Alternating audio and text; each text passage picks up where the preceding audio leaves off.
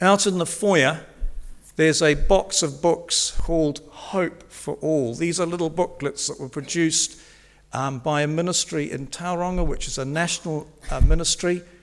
And I want to encourage you to take at least two of these home for yourself to read it. Keep them in your purse, in your wallet, in your pocket. And at some stage, God will give you an opening to give this to someone or even to drop it in your neighbor's letterbox. You could take five of them if you like, but I would encourage you to read them first. They're excellent. This one particularly talks about charity. What is charity? And how our, why is our society so generous? And it looks at the Christian roots of our society, but it also looks at the whole thing of equality for women, because New Zealand was a real forerunner in bringing equality to women. Um, and it talks about that, and it came, of course, from a Christian perspective on um, the fact that the sexes are equal and not um, one superior to the other. I want to encourage you to read that. But the second thing is why are people to praise and proclaim and declare God's love? Why are people, why are we to give ourselves fully to the Lord? Why? David says three things. The first of all, he says, because of creation. Creation testifies to the greatness of God. Psalm 96 says, The Lord made the heavens. Sing to the Lord, all the earth. Give to the Lord, O families of the earth, glory and strength. Psalm 89 says, The heavens are yours, and yours also the earth. You founded the world and all that is in it. And if that weren't enough, at the end of the psalm, he says, Let the heavens rejoice, let the earth be glad, let the sea resound, and all that is in it. Let the fields be jubilant and everything in them. Let all the trees of the forest sing for joy. And Jesus, of course, when he came into Jerusalem, when the Pharisees told the disciples to shut all the people up, Jesus said, If they shut up, even the stones will shout out.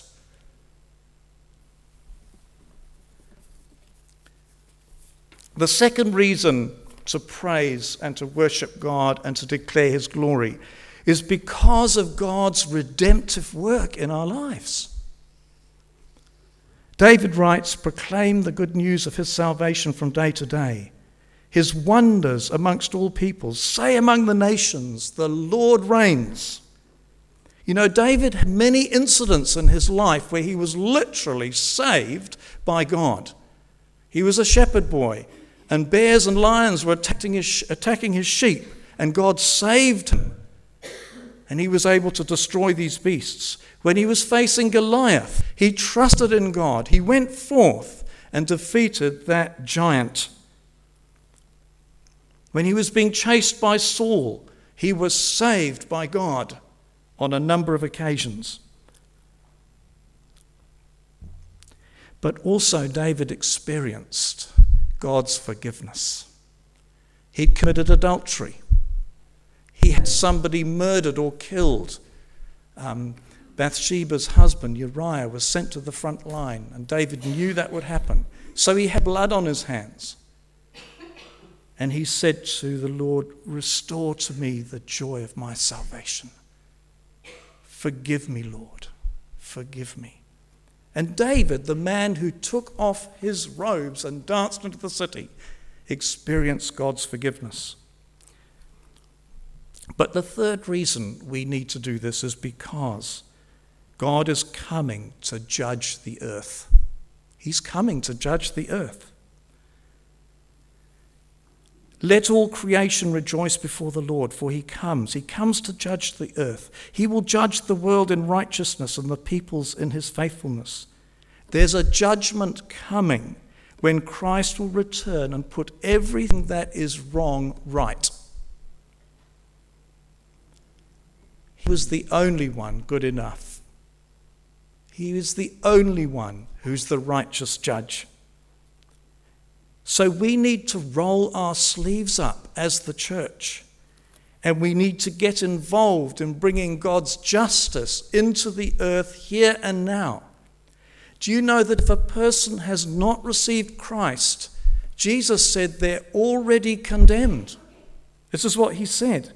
He who believes in me is is not condemned, but he who does believe in me is condemned already because he has not believed in the name of God's only Son.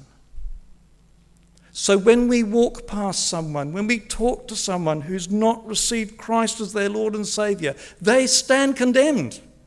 If Jesus were to come back that moment, they stand condemned. That's why this is a missional psalm. God loves the earth. He loves everyone in the earth, and He wants His people to rise up and to get the word out, to get His love out. God said to Abraham, In you all the families of the earth will be blessed. He said to the nation of Israel, He said, I will make you a light to the nations so that the world may be saved. But of course, Israel failed. And where Israel failed, Jesus came. And he gave his life for the whole world. And following his death and resurrection, as Annabella read to us today, he said, Repentance and remissions of sins must be preached in his name to all nations, beginning in Whangarei, in Jerusalem. Then he sent the Holy Spirit upon his disciples. And he said, You will receive power when the Holy Spirit comes upon you, and you will be my witnesses in Jerusalem, Judea, Samaria, and to the ends of the earth. There are so many people to be reached. Amen? I want us to finish in a minute, I'm going to show you a video clip which will just enrapture you. We began with a victory parade of Liverpool bringing a flimsy little silver cup home, and people, fully grown adults, jumping up and down in the streets over this little silver cup. Aren't we pathetic? what can a silver cup do? But Paul, who was arguably the greatest missionary ever, he said this to the Thessalonians. He said, What is our hope? What is our joy? What is the crown which we will glory in? Is it not you, Thessalonians? Indeed, you are our joy and our crown. Yes, people receiving Christ is the goal. We had an AGM last night, and there was a lot of talk about the budget, balancing books. And my question is how about we put missional goal before every person in Hope Whangarei and say, by this time next year, everyone needs to have reached one person for Christ? Everyone.